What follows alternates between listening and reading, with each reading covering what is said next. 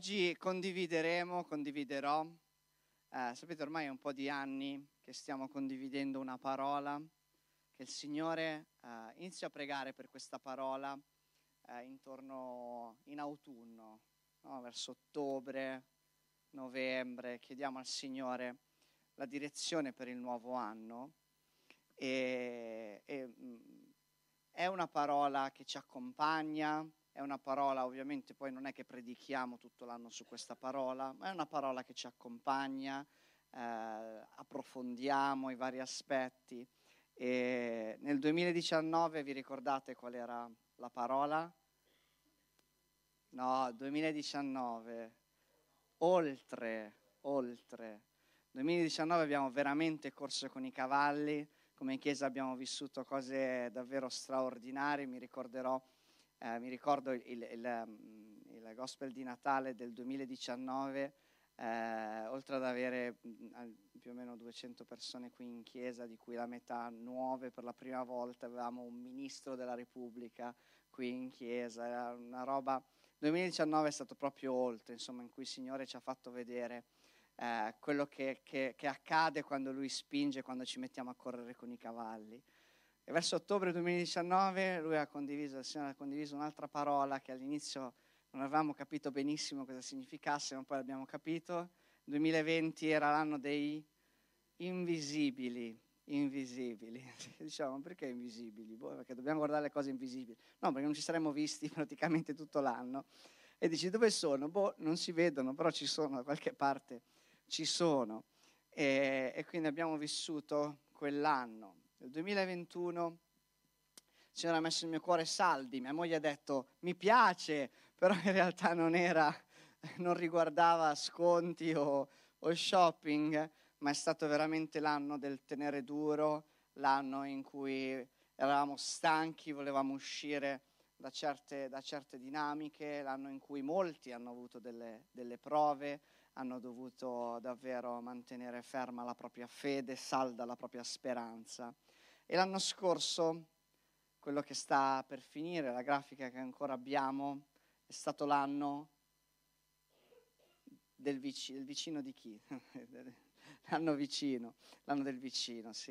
Eh, l'anno in cui siamo, siamo, stati vicini al Signore, il Signore è stato vicino a noi, siamo stati vicini gli uni agli altri, abbiamo riscoperto le relazioni, abbiamo riscoperto la gioia di poter eh, avere, fare chiesa insieme, avere comunione insieme, è stato, è stato un anno uh, davvero profondo da questo punto di vista.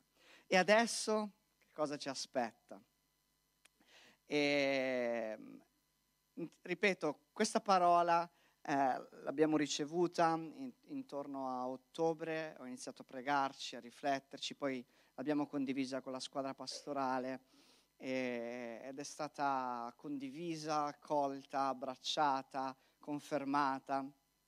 E vi dico la verità, uh, chiaramente io non, non, preparo le predicazioni il giorno prima, eh, ma mi preparo, insomma, come ogni pastore, insomma, prendo diverso tempo, la riguardo, ci prego, ci rifletto, insomma, uh, nel corso del, del, dei vari giorni. E avevo preparato la mia predicazione, era pronta, uh, ma poi mercoledì sera sono andato a casa e ho detto, domenica non posso predicare, devo cambiare predicazione, devo predicare su altro, perché la parola che il Signore ci ha dato è una parola chiave, è una parola importante. E, e quindi quella che avevo preparato la, la condividerò più avanti perché comunque eh, è un insegnamento, è, è, è una delle chiavi di lettura di questa parola.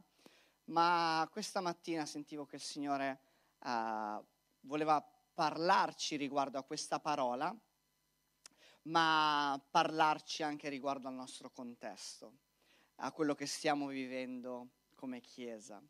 E, e sono molto mm, entusiasta, molto emozionato, molto grato a Dio uh, di poter condividere con voi uh, quello che ha messo nel mio cuore. Quindi iniziamo a leggere da Prima Samuele verso, eh, capitolo 16. Lucia mi ha detto, attento che la bottiglia è aperta, non rovesciartela, grazie. Vedete, le donne non si fidano di noi uomini, ci danno tutte le istruzioni, giustamente, che una volta che non ce le danno facciamo un disastro. Prima Samuele 16, verso 1. Il Signore disse a Samuele, fino a quando farai cordoglio per Saul, mentre io l'ho rigettato perché non regni più sopra Israele? Riempi d'olio il tuo corno e va, ti manderò da Isai di Betlemme, perché mi sono provveduto un re tra i suoi figli. Va bene, preghiamo un attimo dai, prima di andare avanti. Signore, grazie, grazie perché tu sei qui, abbiamo cantato prima che la tua presenza è tutto quello che vogliamo e ora ti, ti chiediamo di parlarci, di parlare ai nostri cuori, di seminare la tua parola nel nostro cuore e che possiamo essere questa mattina al buon terreno che riceve la tua parola e che la, la lascia mettere radici e, e produrre un frutto nella nostra vita. Ti benediciamo nel nome di Gesù. Amen. Che cosa succede? Che il popolo di Israele, sapete, tutto il periodo dei giudici, eh, chi ha fatto la Believers Today quest'anno proprio, eh, Davide tra l'altro ha insegnato, quest'anno no, che ha insegnato su giudici, l'anno scorso, ok? E comunque eh, c'era questo periodo in cui il Signore sceglieva una persona ed era la persona che guidava il popolo di Israele, ma a un certo punto il popolo dice ma noi vogliamo anche noi un re, tutti gli altri hanno un re, perché noi non abbiamo un re? E allora ehm, il Signore tramite il profeta Samuele unge questo Saul che diventa il primo re di Israele. Ed è interessante perché la parola, il nome Saul, eh, è il participio passato del verbo sal che egli chiese, viene interpretato come implorato, richiesto, domandato, desiderato, cioè tutti lo volevano, aspettavano che arrivasse questo Saul. Era proprio il re che tutti, sai quando dici, oh non vediamolo, ecco finalmente il primo re, anche noi abbiamo un re, ed era un signor re. E se voi andate a leggere poi eh, nei, nei, capitoli eh, 9 e 10, insomma, di, di, Prima Samuele, vediamo come viene unto re. C'è stato tutto un cerimoniale straordinario, viene unto dal Signore, lo Spirito Santo lo riempie. Ci sono veramente cose straordinarie che accadono in, nell'unzione del re Saul. E il popolo era veramente entusiasta di questo re, era, era, qualcuno che era straordinario e il profeta Samuele aveva investito molto in questo. Fino ai giudici erano i profeti a, a essere i conduttori del popolo. Samuele si può dire che era, è stato l'ultimo giudice di Israele e da quel punto stava passando il testimone al re, colui che, che avrebbe eh, guidato il popolo e, teoricamente seguendo i, i, consigli di Dio e i consigli dei profeti, sarebbe stato colui che andava avanti, sarebbe stato colui che avrebbe dato l'esempio. E c'è un passaggio che, che trovo molto bello di quando è stato consacrato Saul, in 1 Samuele 9:25, che dice, poi scesero dall'alto luogo in città e Samuele si intrattenne con Saul sulla terrazza. Immaginatevi, no? Il profeta Samuele con il futuro re sulla terrazza che, che, che chiacchierano, no?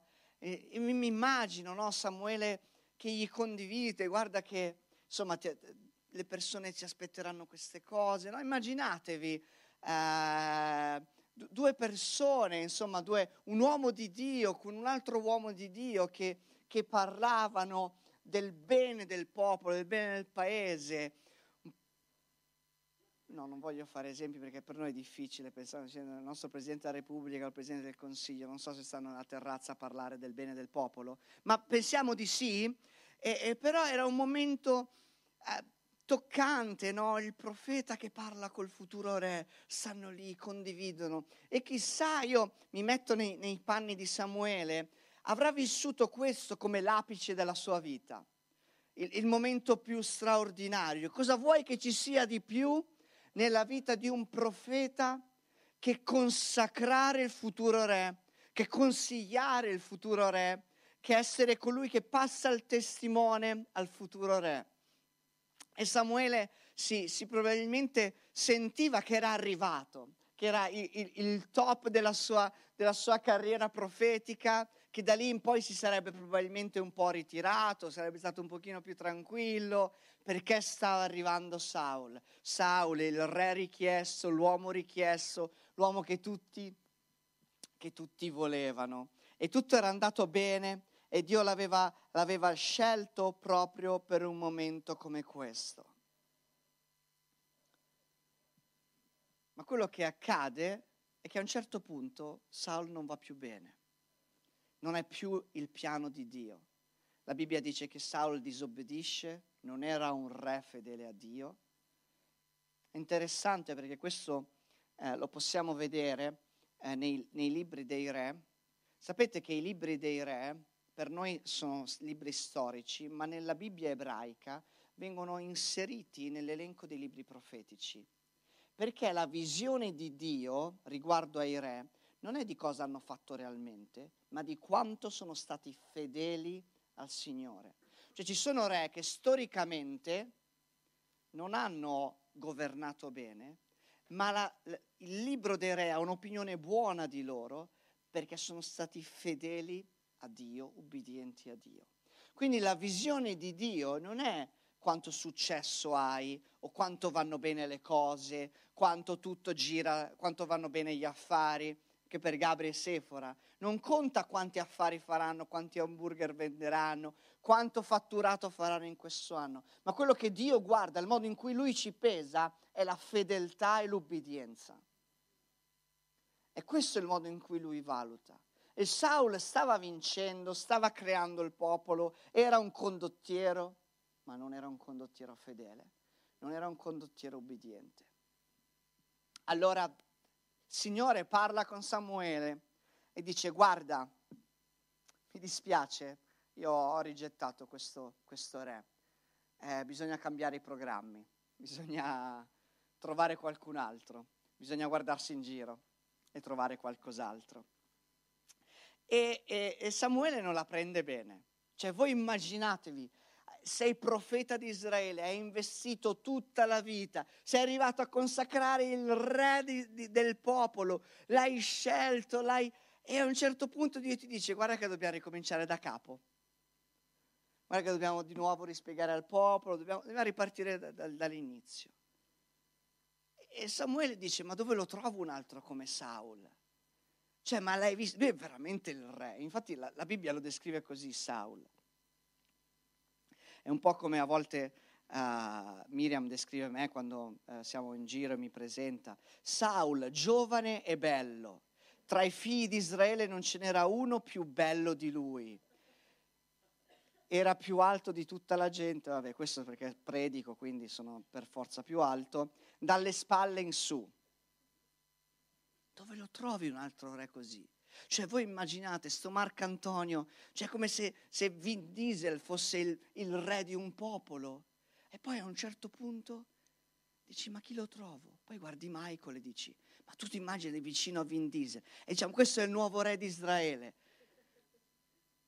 Ciao, la pecorella in testa, ma cioè, no, no, non è pensabile. E Samuele, Samuele si chiude e dice no, cioè, ma poi tutto questo tempo e abbiamo detto che dovevano seguire il re, dovevano fidarsi del re, che era la strada giusta, che Dio ci aveva parlato, che dovevamo essere qui con questo re. E, e, come possiamo dire, no, guardate, dobbiamo, dobbiamo ripartire, eh, dobbiamo ricominciare, dobbiamo, dobbiamo ripartire da zero. Saul era il piano A, non è che Dio aveva sbagliato, era il piano A poteva funzionare con Saul. Saul era destinato a uccidere il gigante Golia. Saul era destinato a condurre il popolo di Israele, ma le cose erano cambiate. Le cose erano cambiate, improvvisamente tutto cambia. E, e Samuele non riesce a capacitarsi di questa cosa. Era un po' sconvolto, scombussolato, non riusciva a, a metabolizzare, no? come quando hai una notizia di qualcosa, non so se mi capite, insomma, e non riesce a capacitarsi di questo, fino a che Dio non gli parla e gli dice, allora la smetti di piangerti addosso? La smetti fino a quando farai cordoglio per Saul?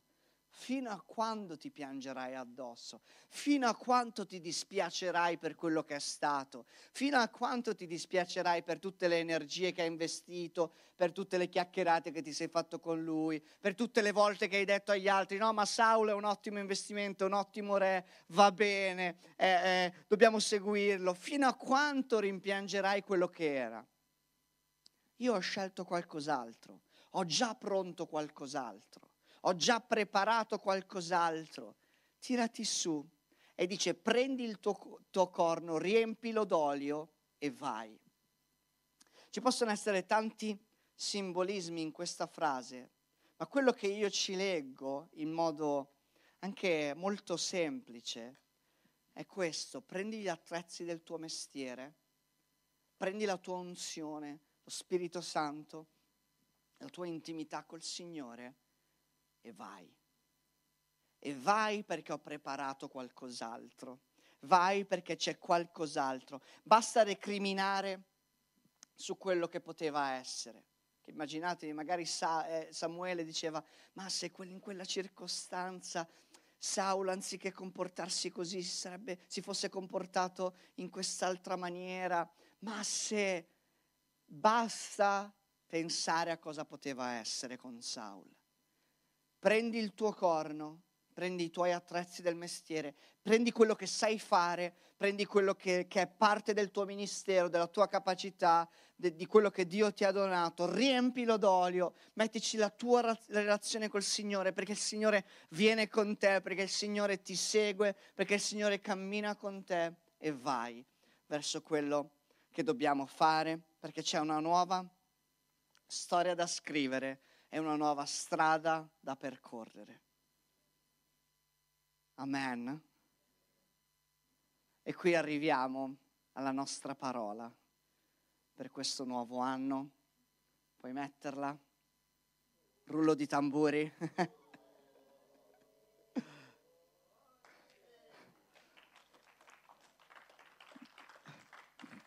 non troppo entusiasmo, mi raccomando, che sennò poi ci scandalizziamo. Grazie Gabri per averla fatta. Ci leggete, sì? Avete capito qual è la parola? È in inglese. In realtà non è in inglese, è anche nel dizionario italiano. È play. Play. Dite play? Play. Play. È una parola inglese, ma si trova anche nel dizionario italiano. Diciamo che chi aveva anche questi sterei degli anni... Quando è, quando è uscito il primo stereo? Non lo so ma il tasto play esiste da un sacco di anni, lo trovate proprio nel dizionario italiano, che significa mettere in attivazione, mettere in funzione un apparecchio, play. E quando il Signore eh, ha condiviso con noi questa parola a ottobre, novembre, play, all'inizio era un po' strana, era un po' play, un po' diversa, ma ha iniziato sempre più a prendere forma, ad assumere significato. E anche Samuele ha dovuto mettere play, mettere in funzione la sua vita. Lui era in uno stato fermo, era in uno stato, si, era messo in pausa ed era lì che diceva ma Saulo era la prima scelta, ma dovevamo stare ma, ma caspita, tutto questo tempo con Saul. Ma invece il Signore gli disse, rimettiti in gioco. Play significa anche mettersi in gioco. Play è mettere una storia, un ascolto, una cassetta che non hai fatto tu, ma che tu inizi a riprodurre, inizi ad ascoltare. Per Samuele era tempo di mettere in funzione la, la propria vita, di rimettersi in gioco e di rivalutare le cose. Forse tutto era andato come Samuele non si aspettava. Forse le, le, cose potevano andare in modo diverso, ma era tempo per Samuele di rimettersi in gioco.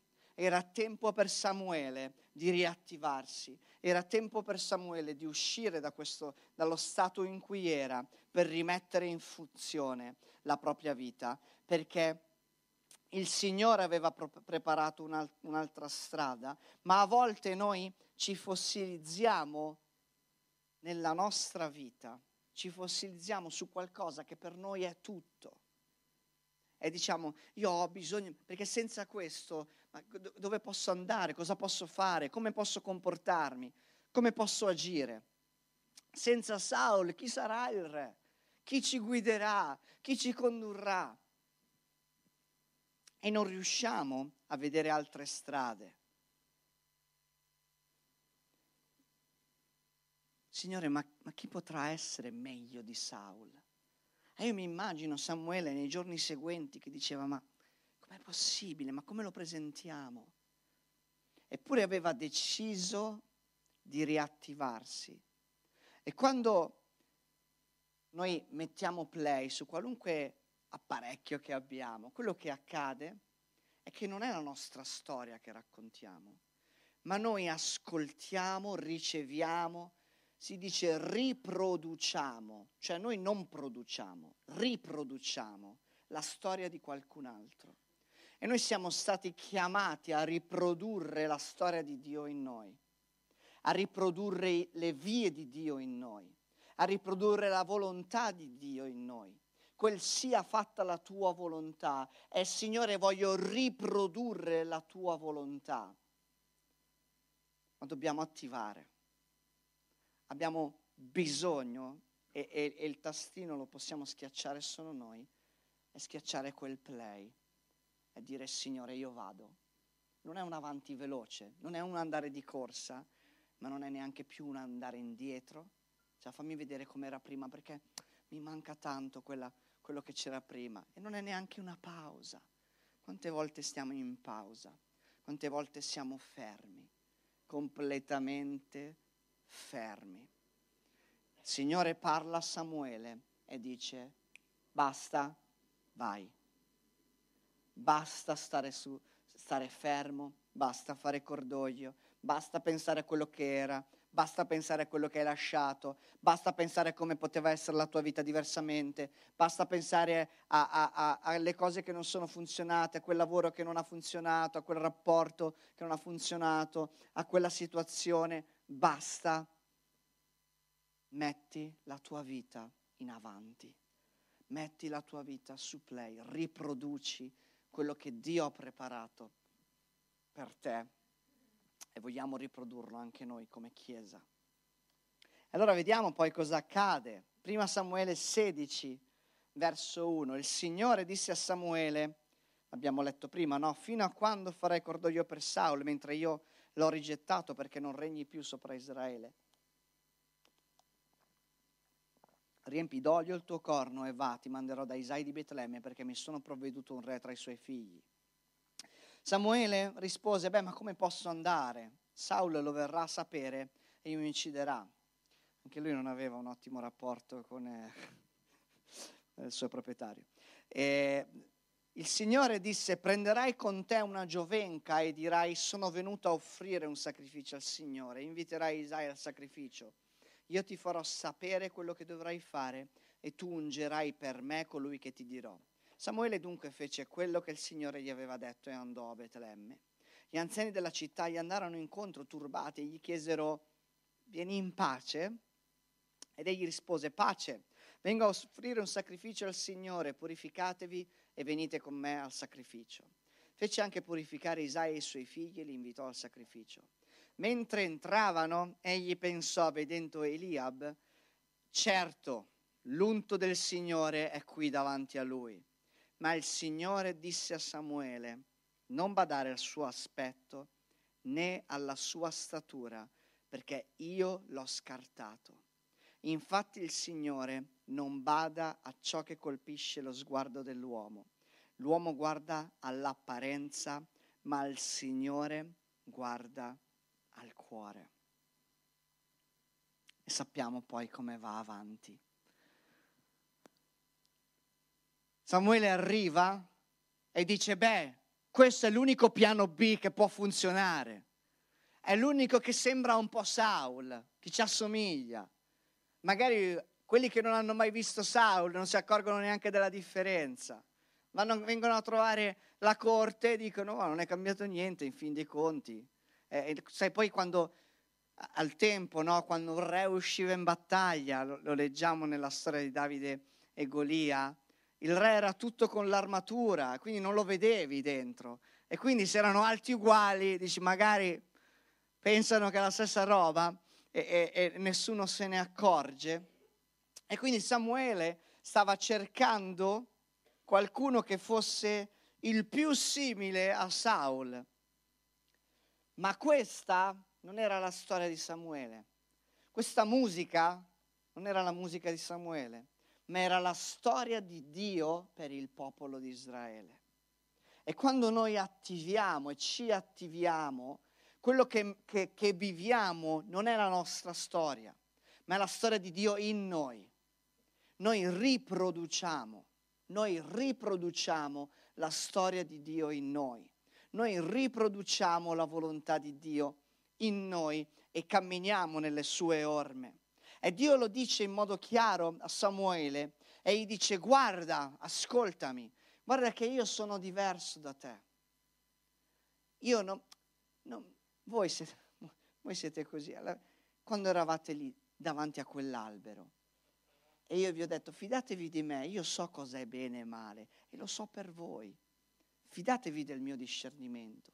E voi avete visto che quell'albero era bello, e buono, era desiderabile e avete deciso di decidere voi cos'era bene e cos'era male.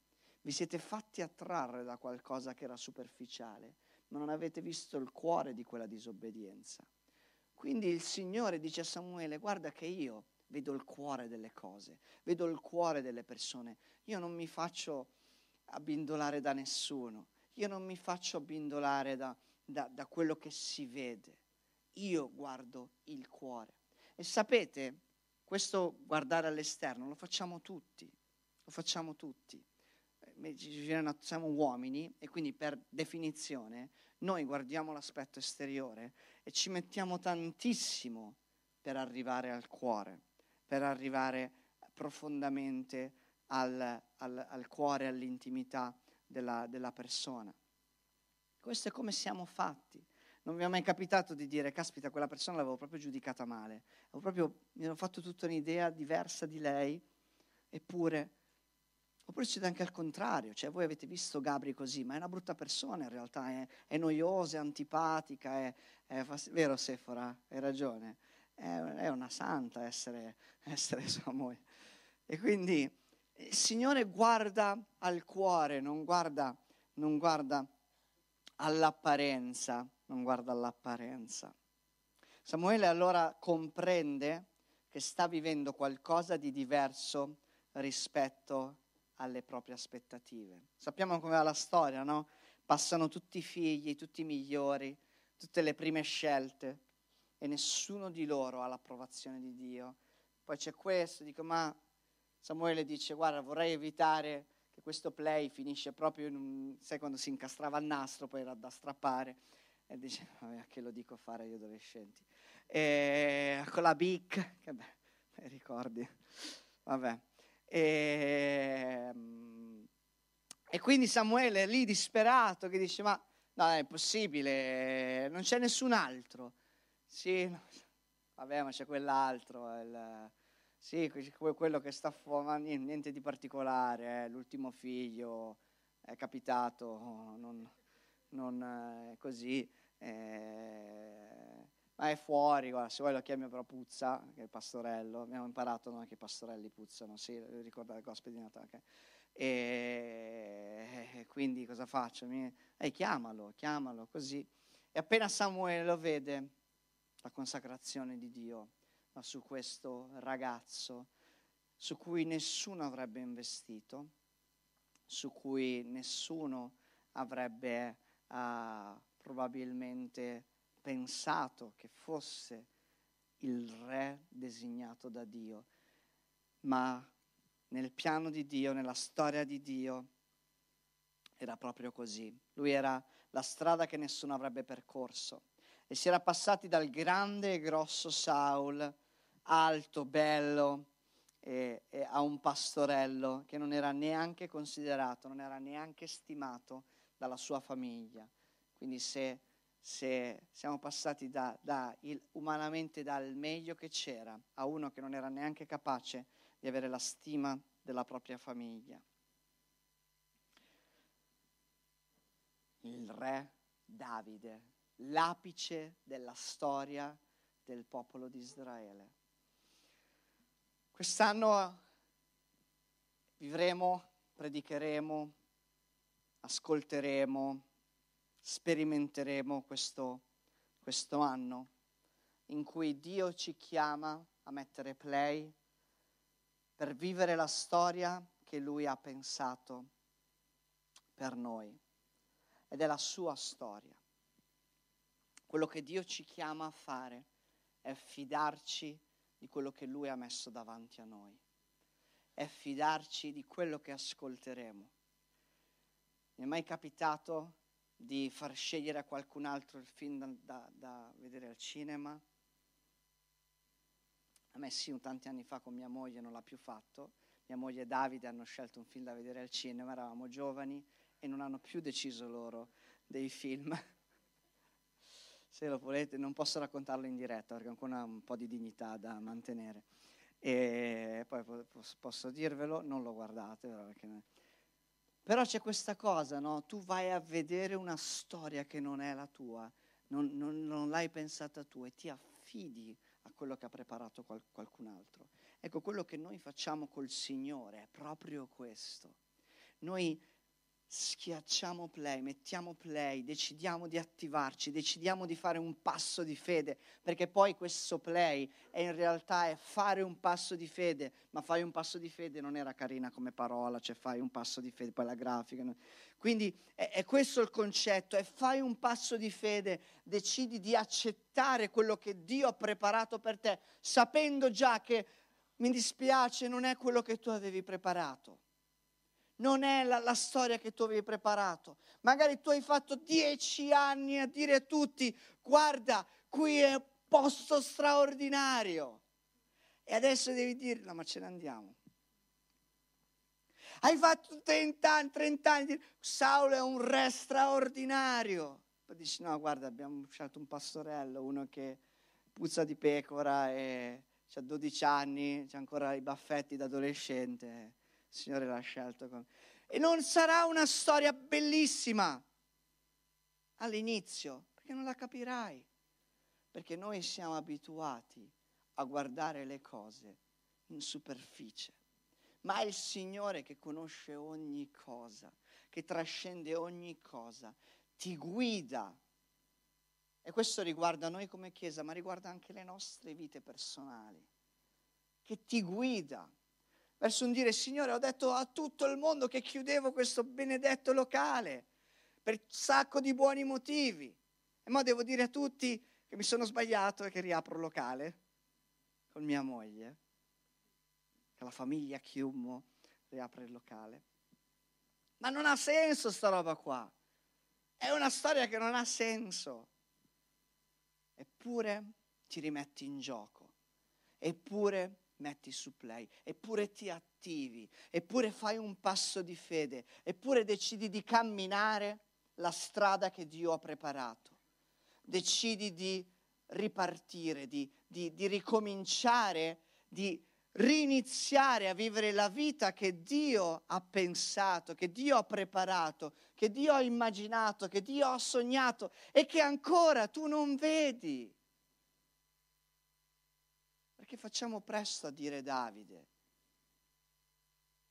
Però, con tutto il rispetto, ma voi pensate che una nazione scopre che il proprio re, per un qualche imprecisato motivo, che non tutti magari conoscevano perfettamente, viene sostituito da un pastore di pecore, ragazzino, non è una bella alternativa, non ha senso. Eppure quella era la storia che Dio aveva preparato. E il Signore quest'anno ti porterà, ci porterà, ci condurrà a metterci in gioco, a metterci in gioco, ad ascoltare una musica, a, ad guardare un film che noi non abbiamo pensato, che noi non abbiamo scritto, ma lo riproduciamo. Signore, sia fatta la tua volontà in me, non quello che io voglio. Sapete quante volte vi è capitato di guardare un film e dire, oh, ma io l'avrei fatto diversamente. Mi è mai capitato? Dici il finale, eh vabbè, io l'avrei fatto diversamente tipo il, Titanic. Ma potevi farlo salire, santo cielo, c'erano 200 metri quadrati sulla zattera, cioè non è che doveva per forza morire. Invece no, lui è mor- morto perché doveva poi risorgere. No, non è quella la storia. È proprio morto. Non, ma lo sceneggiatore l'ha scritta così. Non è una storia vera il Titanic, eh, per chi... No. Eh, cioè il Titanic sì, ma non... Vabbè. Eh, oppure la musica, tu ascolti un brano e dici, oh ma non mi piace proprio, cioè non mi piace. Ma brano, cioè, se io avessi la capacità di suonare o di cantare, ma io non lo farei così. Ma infatti non l'hai fatto tu. E spesso con Dio è la stessa cosa. Lui suona in dei modi nella nostra vita e noi quello che possiamo fare è accendere o spegnere. Adesso Daniele suonerà e farà quello che ha voglia di fare. Se vuoi fare una lambada, una mazurka. E tutti noi qui siamo obbligati ad ascoltarlo quando lo accenderanno. Per adesso si sente, si sente da solo. Capite? E l'unica cosa che possiamo fare è spegnerlo Spegnilo, Michael. Accendilo. Suona. Lo sentite? Suona, suona, suona. Lo sentite? Chi sta suonando in questo momento? Qualcuno di voi sta suonando? Qualcuno di voi ha deciso qualcosa di quello che sta ascoltando? Spegnilo. Sentite qualcosa? No? Ma quello che lui sta facendo sta andando avanti. Perché l'opera di Dio non si ferma solo perché noi mettiamo su pausa. L'azione di Dio non si ferma solo perché noi non l'ascoltiamo, non la riproduciamo, perché noi decidiamo di stare fermi. L'opera di Dio avanza, continua a suonare la sua musica. Noi possiamo solo decidere di riprodurre questo suono, di riprodurre la sua storia, di riprodurre la sua, la sua volontà di abbandonare il vecchio per abbracciare il nuovo, di rimetterci in gioco, metterci in gioco e rimetterci in gioco, di uscire dalla zona di comfort, di spostarci dalla zona in cui siamo, di uscire dal silenzio, di abbracciare quello che Dio ha preparato per noi. Che Dio ha preparato per noi. Perché è Dio che prepara. Noi abbracciamo, noi seguiamo, noi viviamo. Dio prepara. La cosa bella è che quando poi tu lavori con Dio è che Michael ha schiacciato play e poi tutti vanno da Michael e dicono, oh ma hai suonato benissimo la tastiera oggi. E lui sa, dice, ma veramente la musica veniva da... No, no, ma sei stato bravissimo, guarda come suoni la tastiera tu. Perché il Signore fa così con noi. La musica è sua, ma ci sembra di farlo noi. L'opera è sua, ma noi ci sentiamo che lo stiamo facendo. Perché?